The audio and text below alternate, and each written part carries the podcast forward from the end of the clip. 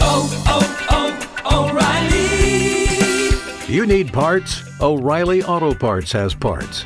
Need them fast? We've got fast. No matter what you need, we have thousands of professional parts people doing their part to make sure you have it.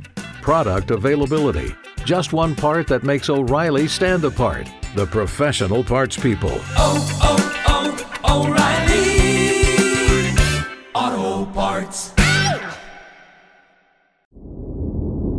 Mission Log, a Roddenberry Star Trek podcast. Episode 173. Remember Me.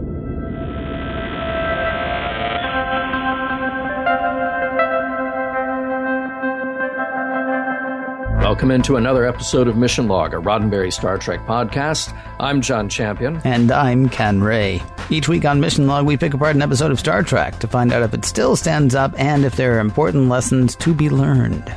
At least that was the mission given to us by Rod Roddenberry. Who? Rod.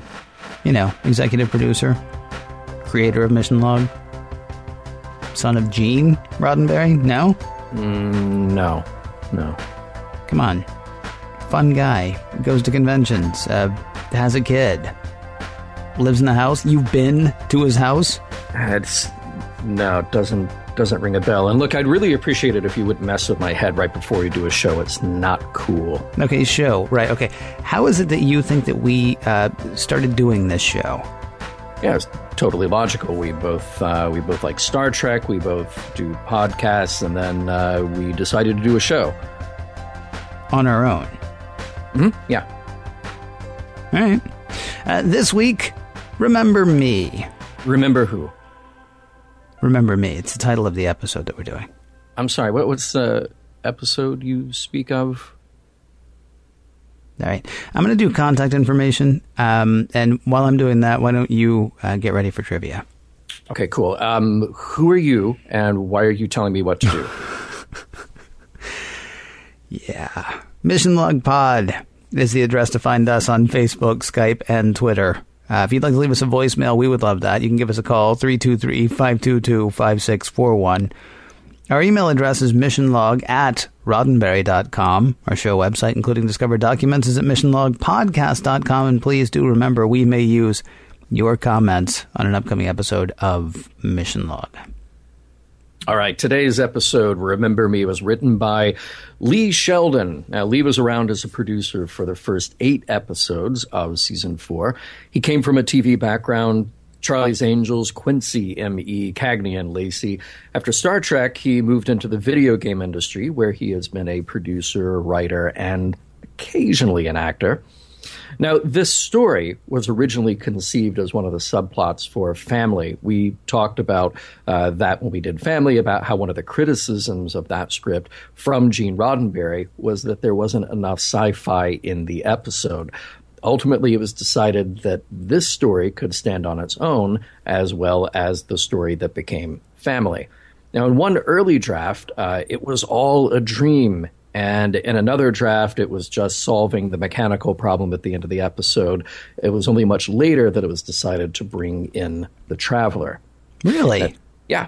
That's Yeah, crazy. that, that was not a first choice. Because the Traveler was in, like, what, the, the second or third episode? Yeah, he was in season one early on. Yeah, of Next Gen. And then he's like, oh, this is going to be important.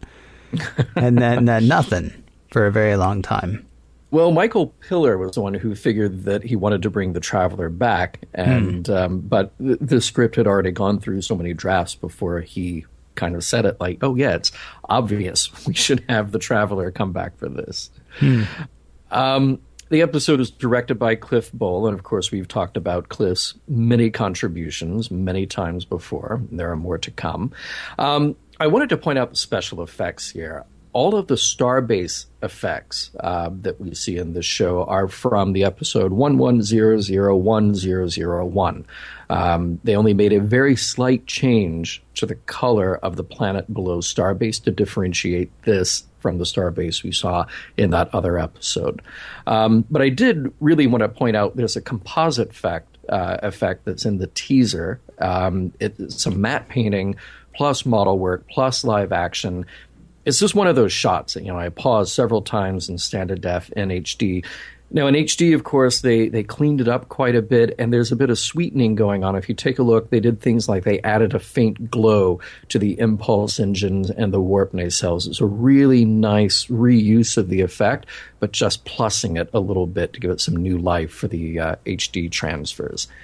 And uh, here's a bit of trivia that I think most people know, but still worth pointing out. Um, Gates McFadden did all of her own stunts for this episode and then she found out she was pregnant shortly mm. thereafter. Yeah, um, it's a very physical episode for her, and it, it, was literally right after this that she found out she was pregnant, and that would be with her son James, who was born in 1991. And finally, guest stars. Well, as we mentioned, we do get to welcome back Eric Menyuk as the Traveler. We first met him in Where No One Has Gone Before, and we talked about his career shift from acting going into legal practice. And also, we have Bill Erwin as Dr. Dalen Quace. Now, Erwin was born in Texas in 1914 and racked up an impressive array of credits until his death in 2010. He is extremely recognizable, and everyone in our audience has no doubt seen him in at least something else. Early credits include live TV and the various Playhouse shows. He moved on to bit parts in uh, I Love Lucy, Wagon Train, Leave It to Beaver, some bigger roles in The Texan, Rawhide, The Andy Griffith Show. He made four appearances on The Twilight Zone, including Will the Real Martian Please Stand Up, which kind of borrows a plot element from the 1944 film Lifeboat.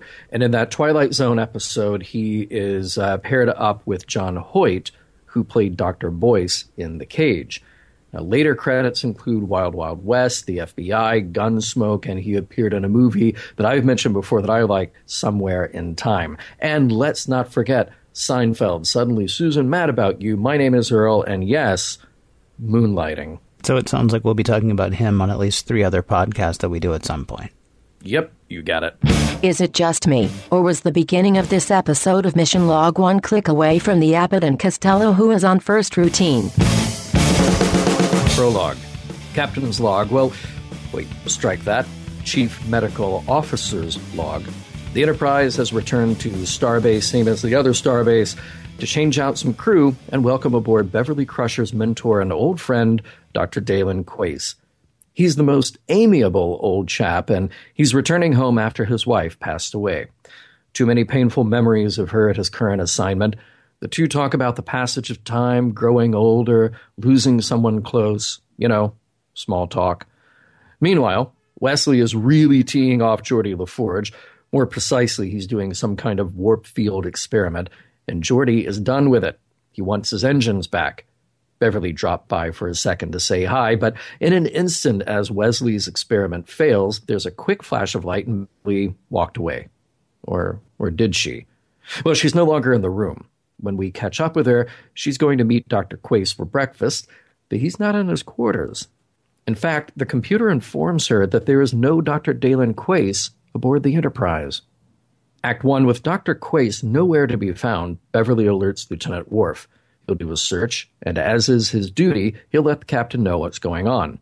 All the right things are done, checking the transporter logs, calling Starbase, Captain Picard stops Beverly, though, a little miffed that he wasn't informed about the arrival of Dr. Quace.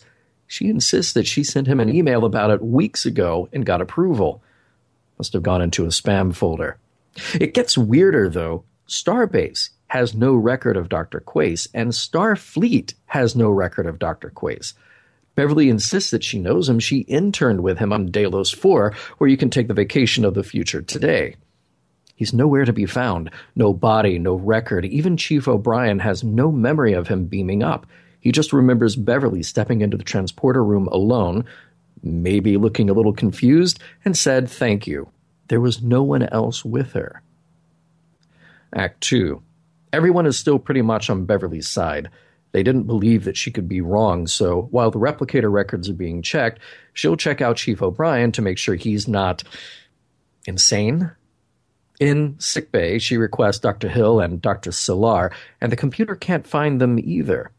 In fact, the computer probably hasn't seen Dr. Selar in exactly 47 episodes, but regardless, there isn't a trace of them or four other members of the medical staff. Down in engineering, young Wesley Crusher is still tinkering. But this is important tinkering, so he calls the captain. That whole warp bubble experiment, it kind of had something to do with what he was doing way back when Kosinski and the Traveler were on board. It was a glitch, uh, a warp bubble that kind of lost stability and flashed outward from the Enterprise warp core. If Dr. Quace was caught in it, then he could have, putting it politely, disappeared. See also ways to get killed by a warp core accident. Or maybe he's just in another space time continuum. Maybe he's got a goatee if he's there. But he wasn't in engineering at the time. Beverly returns to sickbay to find it eerily quiet. There's no one in there, not even her medical staff. She reports this to the bridge, but Data reminds her that on this ship, with only 230 total crew, she is the only medical officer. Beverly is getting more and more confused, and Picard invites her in for a cup of tea. She checked herself out medically, and she's okay. She doesn't get what's going on, and she assures Picard that she'll talk to Deanna Troi. Before she leaves, though, Beverly begs Picard to turn the ship around and return to Starbase. He agrees, noting that her word has always been good enough for him. In sickbay, very strangely, some kind of anomaly opens up right in the wall. Flash of light, special effects, big whoosh, Beverly nearly gets sucked in. Act 3, the science is being tacked and the tech is being scienced. Stuff is getting real. Geordi is sure the warp bubble experiment was contained in engineering. The computers check out. Even other ships in the area report nothing weird. Beverly asks if all the crew of the Enterprise are accounted for. Yep, all 113. That is definitely not right. And Beverly asked Picard to have Worf monitor the vitals of everyone on board. Who should monitor them? Worf. Oh, uh, now he's missing too. And the only person who remembers him is Beverly. In a corridor, Beverly asks Deanna about her sanity. The doctor is worried that she's remembering all sorts of people that now no one else remembers. In fact, she remembers that she hasn't seen Wesley recently and rushes off to engineering. Wesley says he's been working on the warp bubble mystery, but Kosinski wasn't much help. Big surprise there.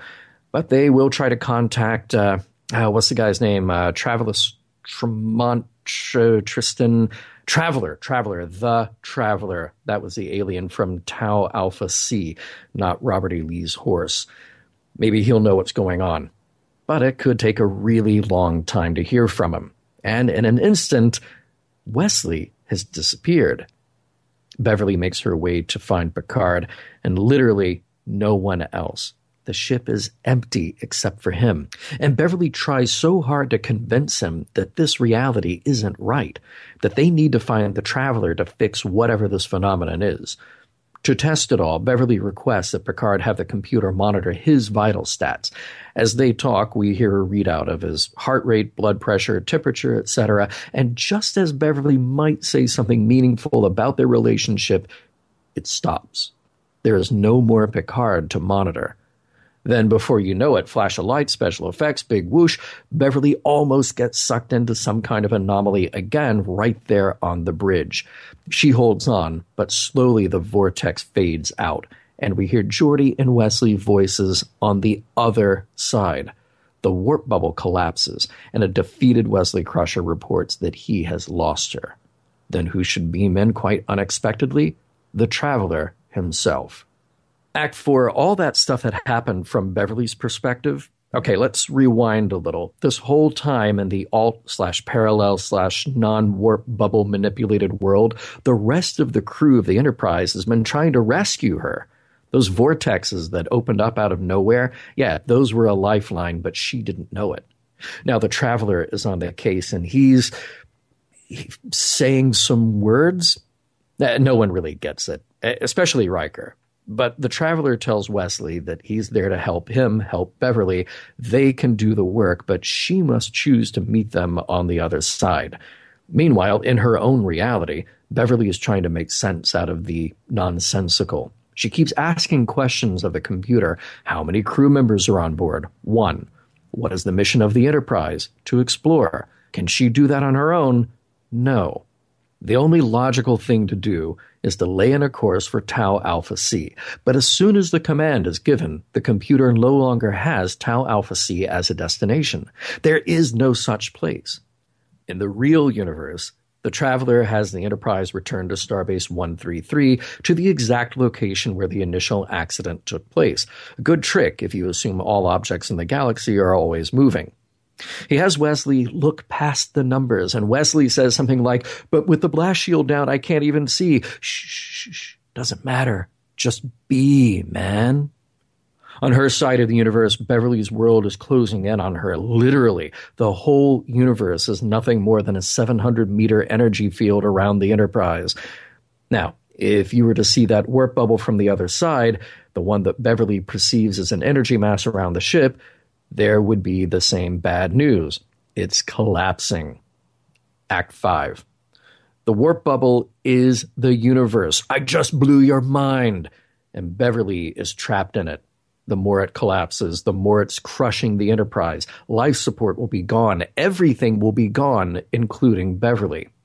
In real engineering, Wesley closes his eyes again. He lets go of his feelings while Obi-Wan, uh, the, the traveler, guides him to just feel that tech all over the place. Beverly, in her shrinking world, is putting the pieces together. She realizes that her thought of losing the people she cares about created her universe when the warp bubble accident occurs. She posits an idea to the ship's computer, which is still being very helpful as all existence is closing in around it. In theory, a stable threshold between warp bubbles could be formed. Oh, yeah, and it would uh, look like an atmospheric disturbance. Now Beverly knows that vortex that kept chasing her down was actually Wesley on the other end trying to find her. The original experiment was conducted in engineering, so Beverly is going to have to hightail it down there while parts of the ship disappear around her. Wesley and the Traveler are concentrating so hard, and then flash of light special effects, big whoosh, Beverly jumps right through that vortex and into her own reality. Wesley collapses from the stress. But how are you, Beverly? And how are you, Traveler? Oh, totally fine. And you? Oh, yeah, uh, Wesley. He's tired. But the universe must be right because the ship's complement is now 1,014, including Dr. Quace. The end. Shouldn't Wesley's experiment have been happening on the holodeck? You know, I had a similar thought to that. I, it was it was interesting. I kind of liked how the warp bubble experiment is something they're doing in the ship with people around while they're in Starbase. Yeah, and when they're getting ready to leave. Yeah, right. dude. Seriously, I got to go. Have you uh, have you screwed up the universe yet, or have you not screwed up the universe? Because because we got a motor. Well, yeah. not motor, but you know, we gotta we gotta propel. Yeah, it's bad timing. Yeah, it bad seems like. timing all around. And, and, Wesley should do all that stuff on a computer in the holodeck because the holodeck can do some great experimental work. We know that. absolutely, absolutely, and and you know, especially with the computer at its side or running mm-hmm. it or whatever. I love the right. I love the whole thing. Like, hey, what would a what would a what would a thing from one theoretical universe to another look like? And the computer's like, I couldn't tell you. and, and Beverly's like, guess, and the computer's like, ah, well, like what you think.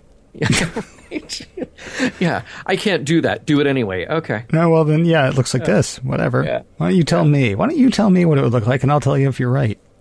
right. Says the computer. Does everyone on the ship record a log? I think so. I mean, I, I kind of like it when we hear from someone other than the captain, but I wondered if it's a requirement, like literally. And you know, after you go through the lesson about eating things you find on a planet, mm-hmm. then the next lesson is okay. Every single person from the top down down to the janitor, you all have to record a log every day. Well, we have heard the captain's log. We've heard the first officer's log. I want to say um, we've heard Data do one, but I don't know if that's when he was acting first officer. Oh yeah, or if he just keeps one all the time. I don't know that we've heard security officer yet, but I sort of like the idea of like all the way down to you know uh, the KP people. It's us, know? like uh, it's us, right? Yeah, you know, yeah. KP officers log supplemental. More dead blet potatoes. also, John was mean to me today. I'm daydreaming of having him beamed off the ship at random times. Hey, whoa. Huh? Whoa, whoa. Hey, it's my log. You can't. oh, it, it is public record, though, isn't it? You never know who's well, going to be listening. Yeah. Uh, who goes through that stuff? exactly. Somebody's got to listen to that. Yeah, can we just please not hire more people to listen to people's logs? That seems like a huge waste of resources. You know, the other thing I'm wondering about is do they actually do they write it out or do they say it? because right. like right. I'm, I'm, thinking about The Shining. Yeah, all yeah. work and no play makes Jack a dull boy. You know, is like like do you do you get Barclays log, and it's just like I hate all these people. I hate all these people. I hate all these people. And is he walking around saying that, or is he typing it, or how does that? I, I think they must be saying it. Like I, I kind of think about. Um, uh, I thought it was so cool that in the original Battlestar Galactica, you would see Adama talking into a computer, and then they'd cut to the computer screen as it's typing out what he's saying. Whoa. And in 1978, that Yeah. was mind blowing. Absolutely. But a couple of years before that, you had in Space 1999, they would cut to uh, Dr. Helena Russell, uh, Barbara Bain's character, and she would be doing her log, but it was hilarious because she had this giant recorder. that- It was about the size of a mini fridge, and it had a microphone on it, and that was her device. Like everything else in the medical lab was sleek, it was cutting edge, you know, but then this thing to record her log was just giant. Have you ever seen uh, First Spaceship on Venus? No, no. Yeah, a, a product, I believe, of the Soviet Union in the 1950s or maybe early 1960s. I only know it because it was on Mystery Science Theater 3000. I've got to see this. But they have, uh, th- there's a guy who's walking around keeping a log, and he's talking into just like this little, basically, it's like a little microphone. Like, remember the Gene Rayburn microphone from Match Game? oh yeah, yeah, so yeah. a little bit Yeah. smaller than that. But of course, on Mystery Science Theater 3000, they just have him talking to his electric toothbrush. You're the only one who understands me, Magic Toothbrush. Anyway. That's great. So I- many different ways to record your thoughts. I guess nobody's really going to be sitting in the middle of a in the middle of their quarters with a typewriter typing in. All They work might. and no play makes. Um, what was Barclay's Barclay- first name? What was his first name? Reg. Red. All work and no Reg play makes. Reg dull boy. right. There's a line uh, that Beverly says to Worf about trying to find Dr. Quace. She says, Your sensors wouldn't detect him if he were dead. Mm-hmm. And I thought, wait a minute, I, I, I think a dead body detector is one of the first things that a sensor on board the Enterprise could and should do, even a regular tricorder. I mean, eh, eh, you know, uh, uh, Dr. McCoy would use a tricorder and then pronounce, He's dead, Jim. Well, but he'd be standing over a body at the time. Yeah, it's not like he was on the think- bridge looking at his tricorder going, oh, somebody's dead. Okay, but you would think that of all the sensors on the Enterprise that Yeah. monitor things like uh, you know air quality and radiation and all that, one of those would be like, oh, there's a dead body. The fact that we can record everything, even though we can't, but we Yeah. can. I mean, depending on the episode, of course. Right. Yeah, you Right. would think that, except uh, no. No. Think about it, though. I mean, there are over a thousand people, just over a thousand people on the Enterprise. There are however many decks, right? Mm-hmm. Seven, nine. there are however many decks. I mean, Right. that's a lot of mass that you would then have to, you know, separate out. That's why we have the. Uh, that's why we have the um, the communicator, right? Y- well, yeah. So But- if his communicator still. isn't existing, then how how are you going to find a body? It could just be Oh. a sack of potatoes for crying out loud. I, I'm, I just I think that the computer should be able to recognize a dead body because when I sign up for Starfleet and I say, okay, um, here are the risks. You might eat something on a planet that could kill you. Um, you might get beamed down the wrong way and we lose you that way. You could get killed by uh, by the Borg uh, or assimilated by the Borg. You get killed by an enemy, or you may just die and we never find your body somewhere on the Enterprise. Yeah. that seems that. Well, I don't think seems I don't think ever is quite right. I mean, eventually they would find your body. There's Yeah, eventually. maybe not right when they want to. Yeah, yeah. Hey, uh, some shout outs. Shout outs to our old favorites, Dr. Selar. Yeah. Yeah. And uh, Kosinski. I mean, if you mention the Traveler, like you have to mention Kosinski. And um, and I love that. You know, I, I I've been running a test on Kosinski's equations, and uh, Picard's like, oh yeah, yeah. The subtext being, wasn't Kaczynski that lying jerk who we could not wait to have leave us? Why are you? Who it turns stuff? out didn't actually know what he was doing. no idea. Yeah. Yeah. Idea. The traveler was he was riding the traveler's coattails without realizing it. Mm-hmm. Yeah. yeah. it's good that he's spending time on that. Right. Um, there's a little bit of logic, I think, to what Data is saying. It's fun how they get around that part of the episode when uh, Beverly asks him, "Why are there only 200 people for this gigantic ship?" Well, I guess if you could build something that big that will go that fast, and uh, apparently what 90% automated, what, was that the number that they kicked around before? Why not put in a bunch of empty rooms? Move, move people around. You've got if you don't like your apartment, you move to another one on another deck. Um, you know, I, I guess by the time you got to the end of it, though, why would there be so many chairs on the bridge? Yeah. That's You know, a, you- that's a good question. Yeah. Yeah. that's. I mean, there's a lot of there's a lot of mind bleepery going on in Yeah. this episode. Yeah, yeah. Um, I like uh, I like the line uh, the big guy who never smiles, the Klingon. Yeah, That, that was a, a nice little moment. weird though that nobody freaked out about the thought that there would be a Klingon on board. Oh, right, right. Yeah.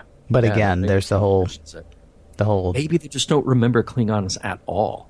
The way the, the way that the computer doesn't even know that there's a Tau Alpha C at the end. Uh, that's an interesting idea. Well, You know? yeah, we'll have to talk about that. Yeah. Not about Klingons, but just about the whole like what the computer, what the quote computer end quote remembers, and what you know, what's what's popping into Beverly's head. Right, right. Um, as a stylistic choice, I like how people disappear because there is no whoosh, there is no flash of light, there's no fading out from a photograph in 1985. Yeah.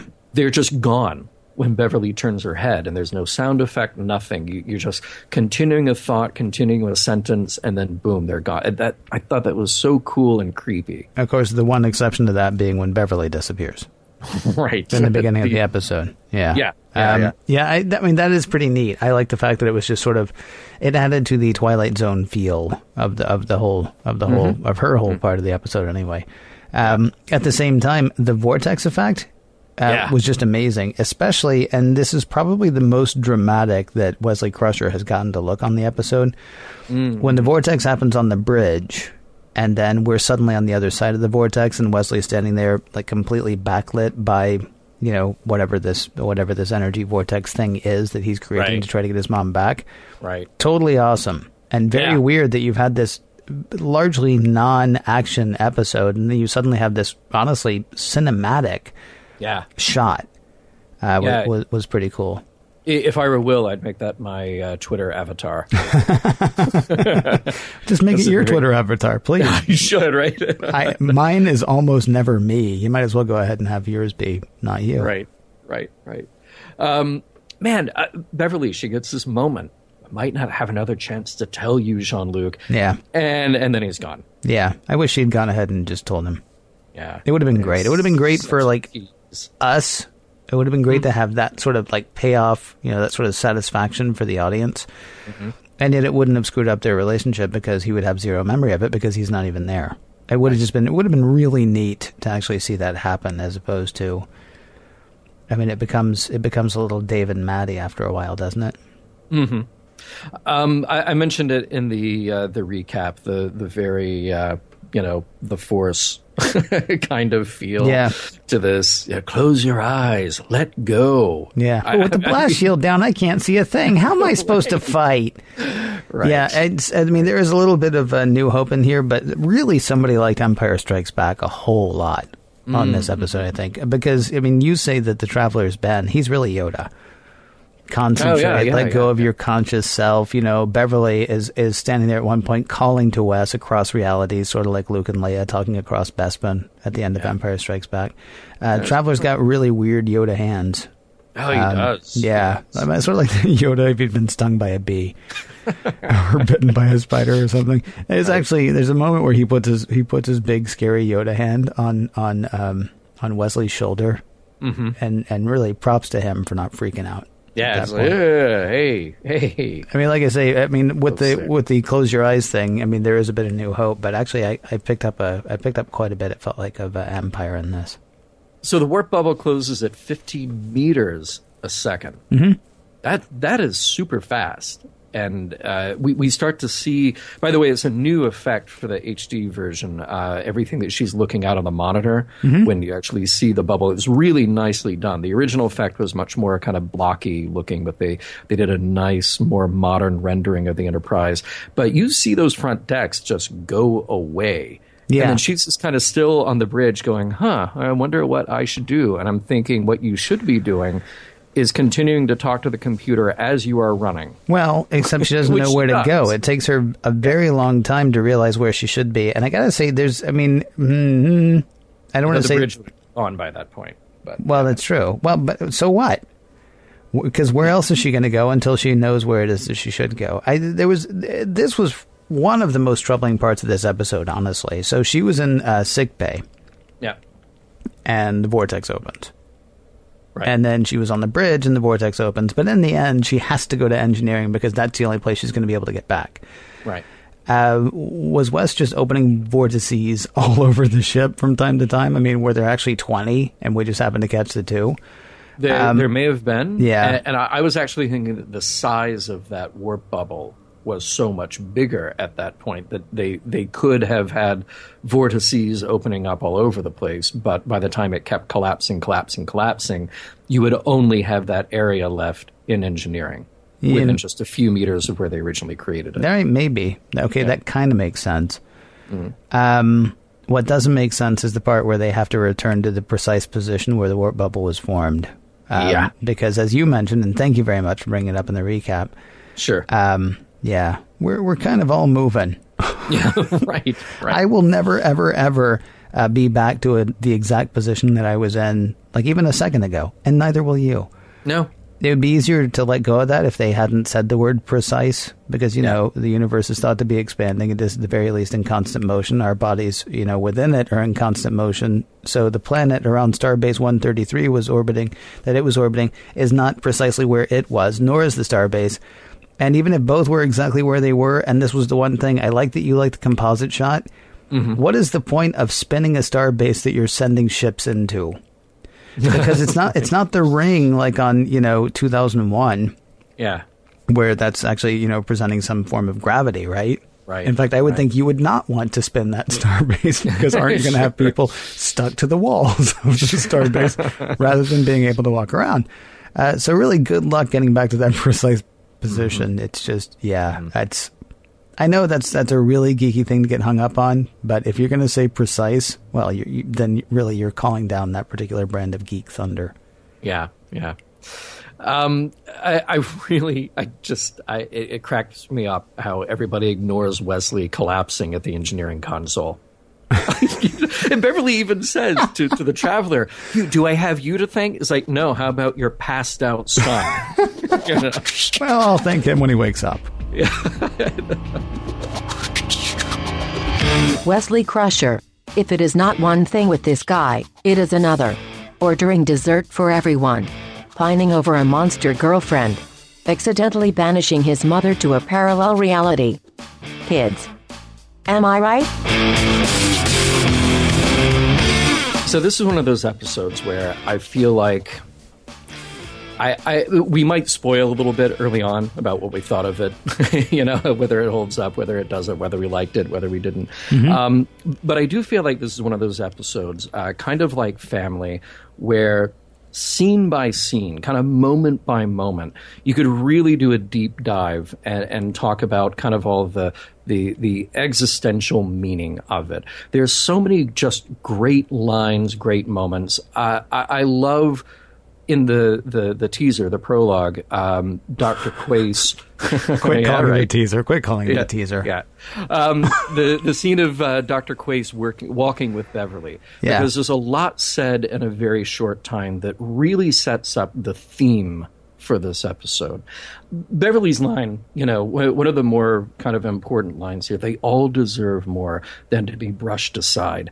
And that really, I thought, is kind of the fundamental fear uh, that is pervasive in the episode, and it's a fear that we have about ourselves and about others. That that really is the the critical thing here. And we talked about this theme a little bit in Brothers, um, with Data trying to understand why did uh, why did Dr. Soong create him.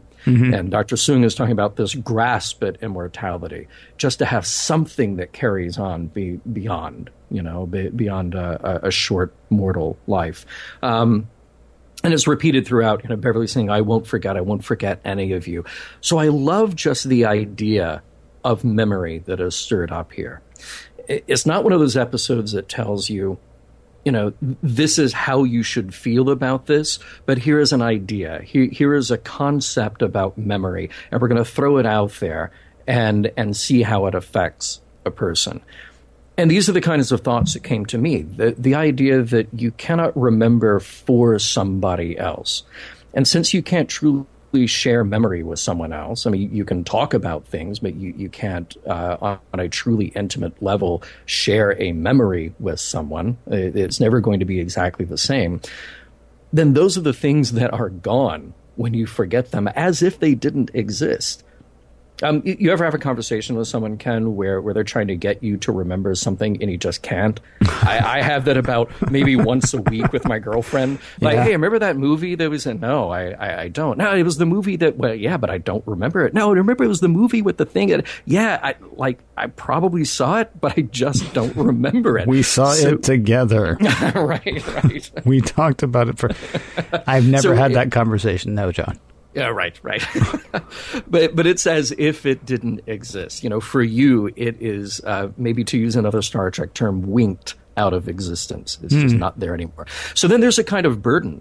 Um, the, the the burden on the person who is doing the remembering to to be the torchbearer for those being remembered, and and also to get it right, which is really tough because we've talked about it before on this show how memory is an active process. It's not just playing back the videotape in your mind. Every time you remember something, you are creating that memory. You're, building it from scratch. Then there's this frustration, and I think that Gates McFadden plays this really well.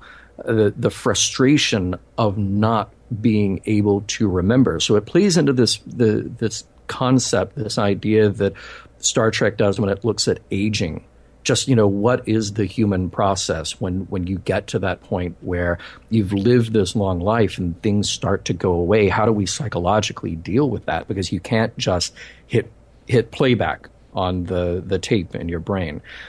So I really love that collapsing warp field as a metaphor for, for losing our memory, for losing our minds. You know, as a person gets older and those memories get farther and farther away, it is sort of this, well, artistically speaking, this warp field, this idea of closing in and all those things are outside the bubble, maybe not to be remembered again so I love that there are these profound ideas just sort of thrown there at the audience. Hmm. Just say, you know, saying, if we put ourselves in her shoes for a second, then we're we're sort of living this experience of of how awful it can be to uh, to not have uh, full power over our faculties. You know, I hit almost none of that.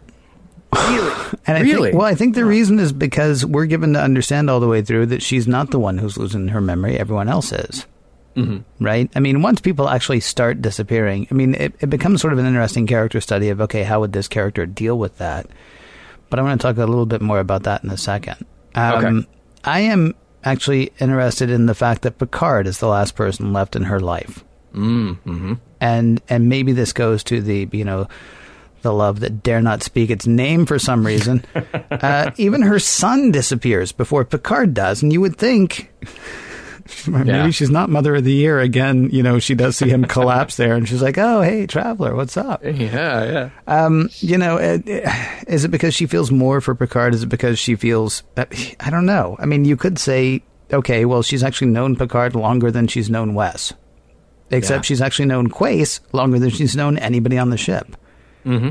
So he should have been the last person to disappear. And what a weird episode this would have been if that were the case. but yeah, very true. Yeah.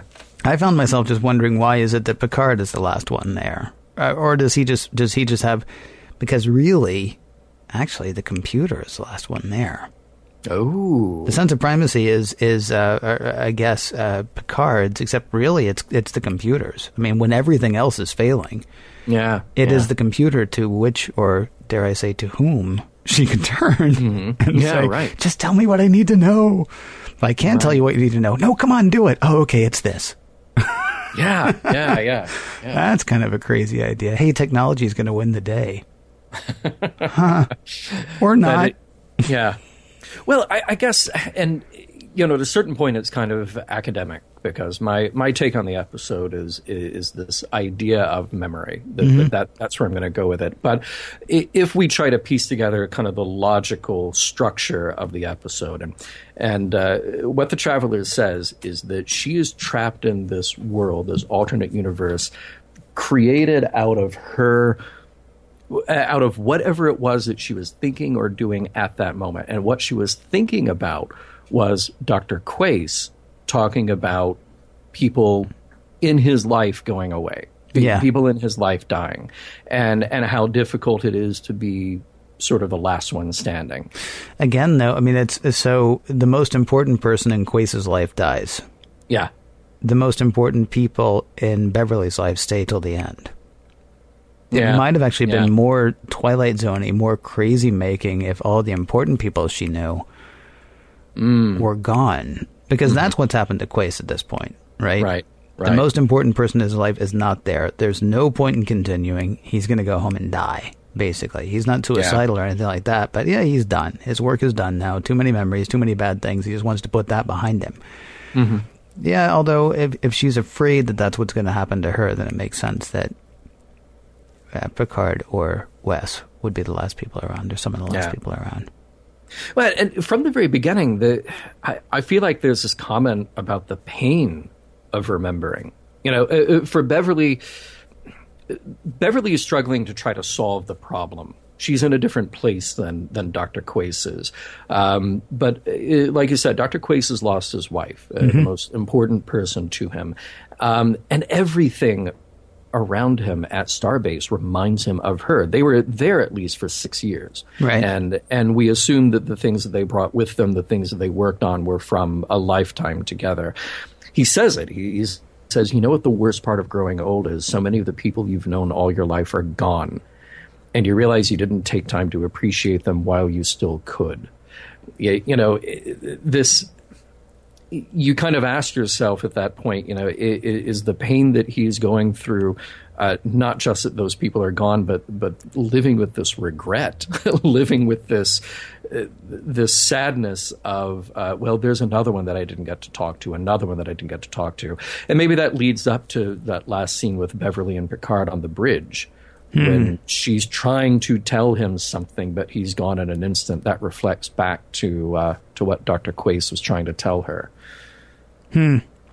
See, one of the problems that I had with this, I mean, and I don't want to say I had a problem with the episode, but one of the things, that's, one of the things that's tough about this episode is that once you, you know, once you know the reveal that she's living in her own private enterprise, you got the song in your head now, don't yeah, you? I know. Yeah. Ah. Um, all we can do, it, it seems to me, is analyze her.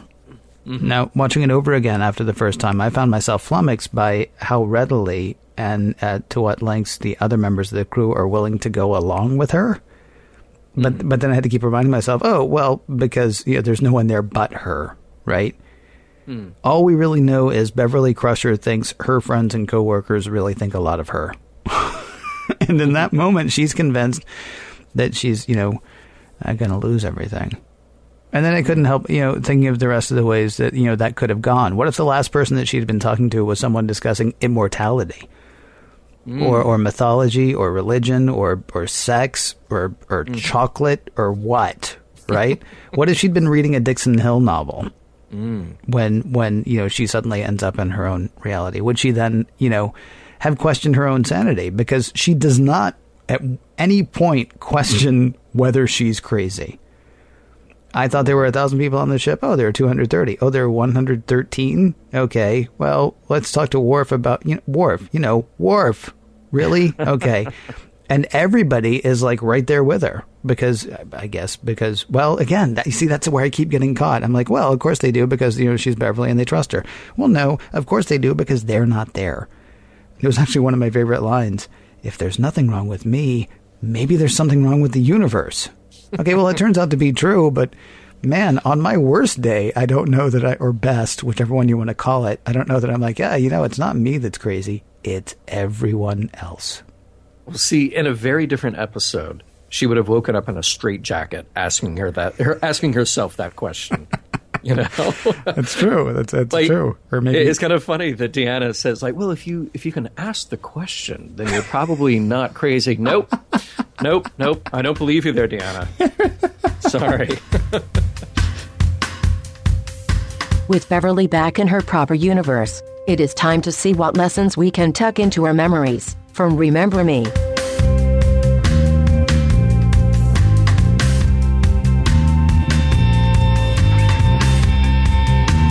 Okay, Ken, or whoever you are. if you uh, if you'd like to remember for us what you remembered of Remember Me, and tell me if you think the episode holds up. over half of it does. How's that? Um, I Yeah, love the yeah. Twilight Zone feel of the Beverly story. I love the sort of psychological what have you of the Beverly story. And I even like, eh, wow. Remember how much I found to take out of And the Children Shall Lead? Wait, what? Yeah. yeah. I yeah. really did. I mean, I I, Yeah, I know I joked yeah. about it, but the whole you know power of positive thinking for negative results thing that uh, the. Gorgan uh, brought to us. I, I like some of what happens with the traveler. It passes to a point where the episode gets a little tough to watch. It's it's once we get to Jedi Wesley time or Padawan Wesley time, it gets a little bit more difficult. Um, I do like the fact. I mean, at least we don't have him sitting here with a uh, with a with a banana split. Yeah. At least we don't have you know people just looking at him adoringly, like, oh, that young scamp, even though he's like 18, 19 years old now. really, he's not a kid we're raising. He's actually a young ensign. Um, I like the fact that he's he's matured.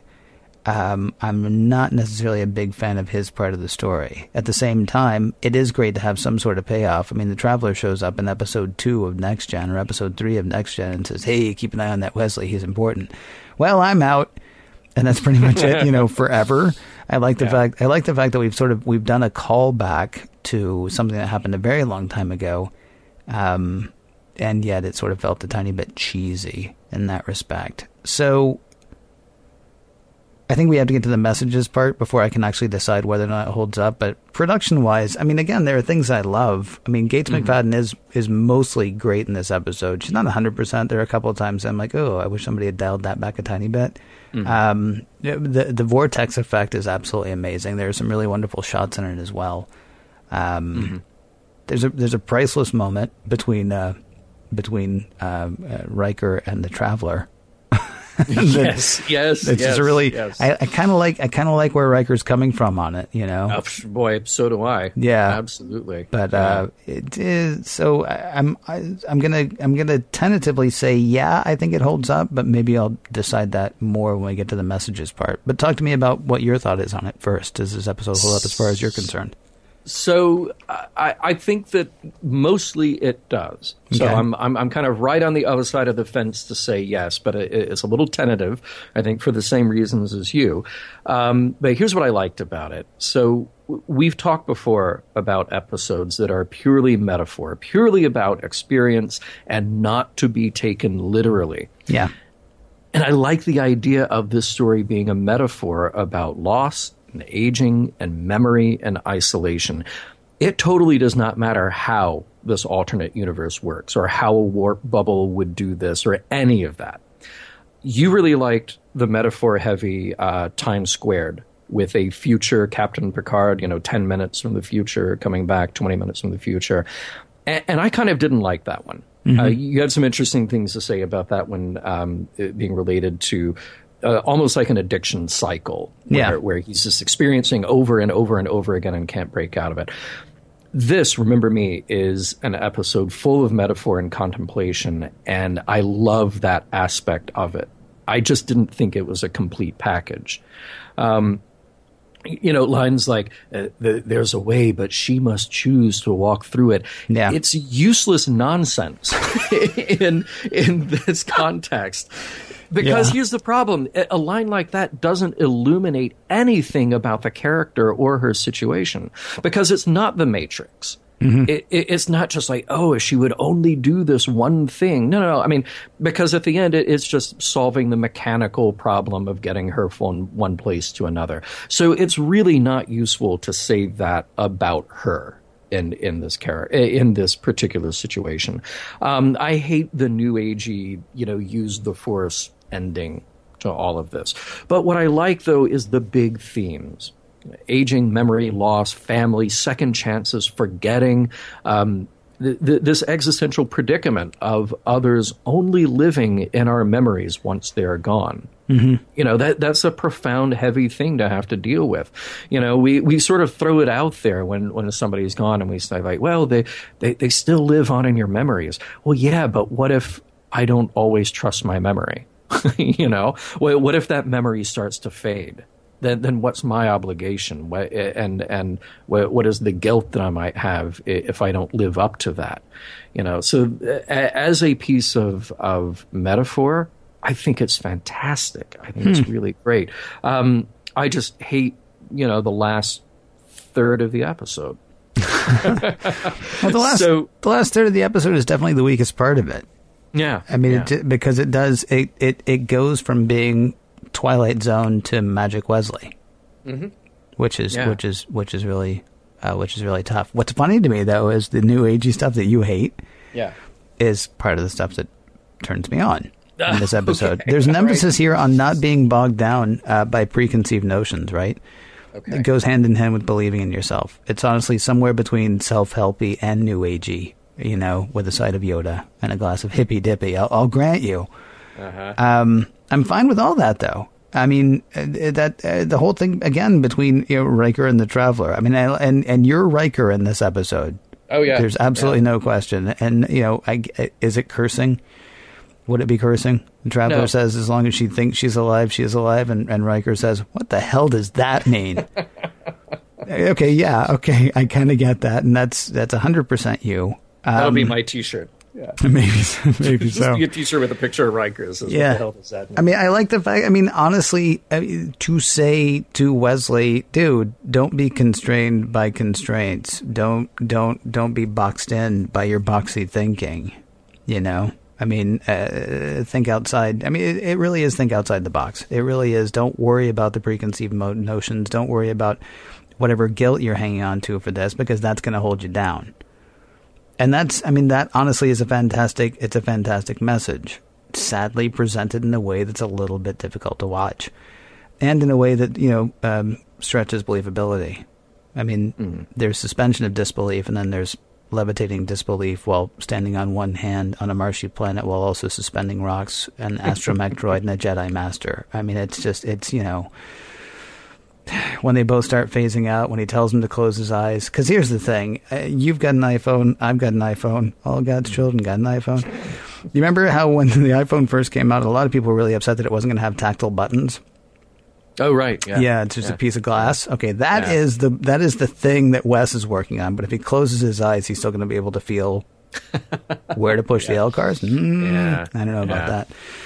I like the whole freeing your mind idea. You mentioned the Matrix. I like the whole freeing your mind idea. I always have. Sadly, I mean, the the, the best parts of this episode are not to me the message heavy parts. Although I love, I mean, the stuff that you're talking about about examining memory. I guess the mm. only problem that I, the one place that I get stuck on that is Beverly never once questions, which is kind of cool because I mean, she then also goes into that whole believe what you believe and don't worry about the preconceived notions. The universe is disappearing. Everyone, I mean, no one remembers all these people except for Beverly, but she's convinced. I mean, both of these characters do have to basically believe in themselves and believe in what they know to win the day.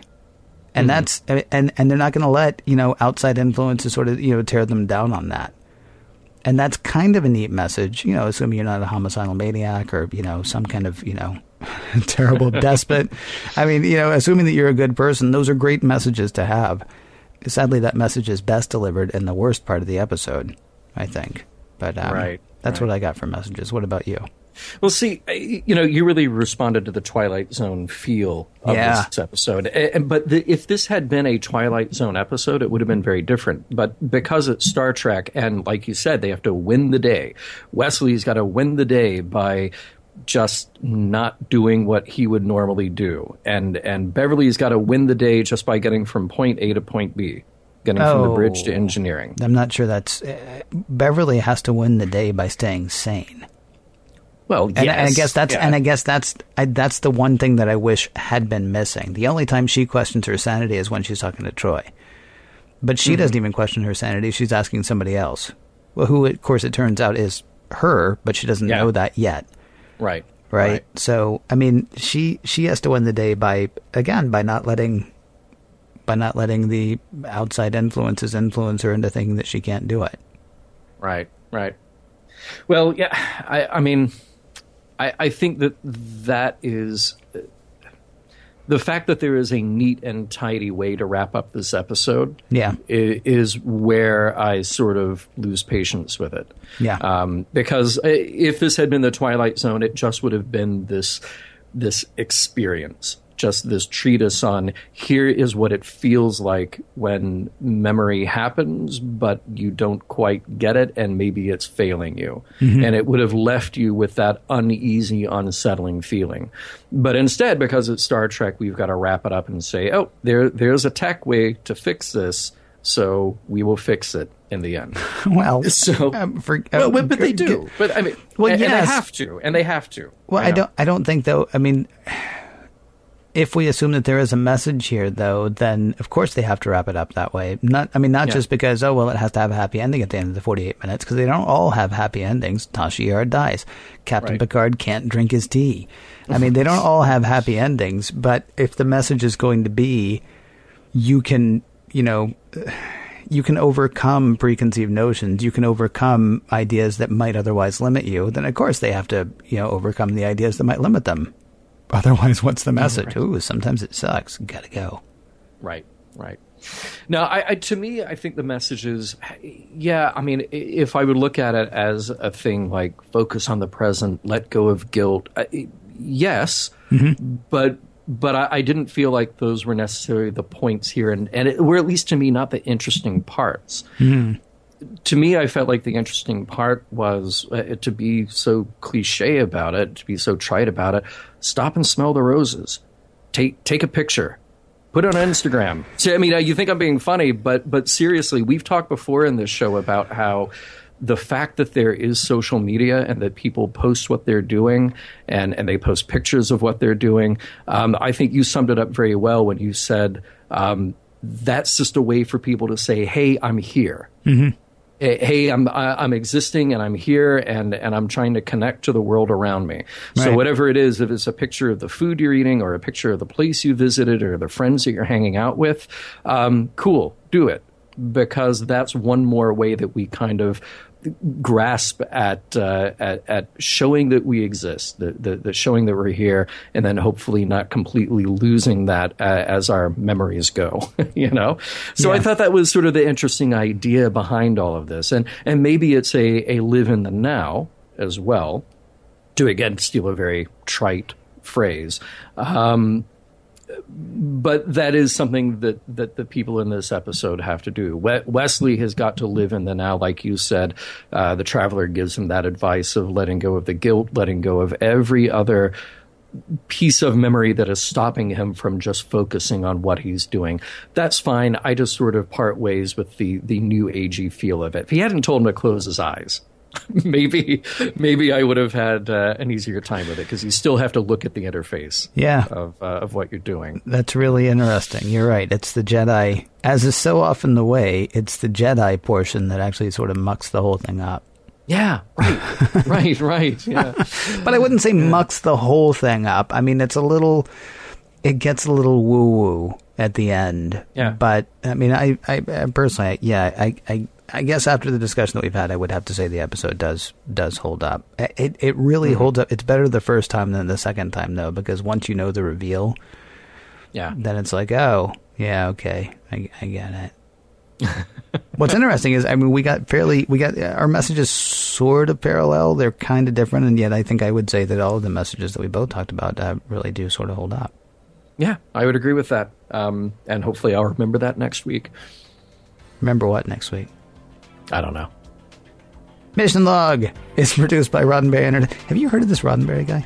No. Rod- Roddenberry Entertainment executive producer Rod Roddenberry. I'll introduce you sometime. He's awesome. Yeah, I still don't know who that is. Yeah, well, he, he's kind of fun.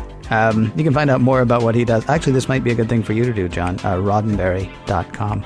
Oh, check it out. Yeah, for more exciting Star Trek podcasts, be sure to visit Trek FM. That is Trek.fm. And for the latest in Star Trek news and discussion, be sure to visit TrekMovie.com. Next week, Legacy.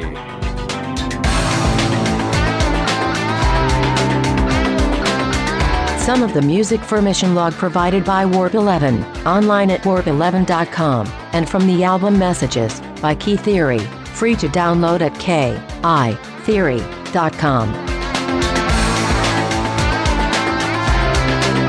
I am not surprised at all that the computer would be the last to stand with Beverly. Computers rule. I mean, computers will rule. I mean, computers are your faithful servants. Yes, that is what I meant to say. End transmission.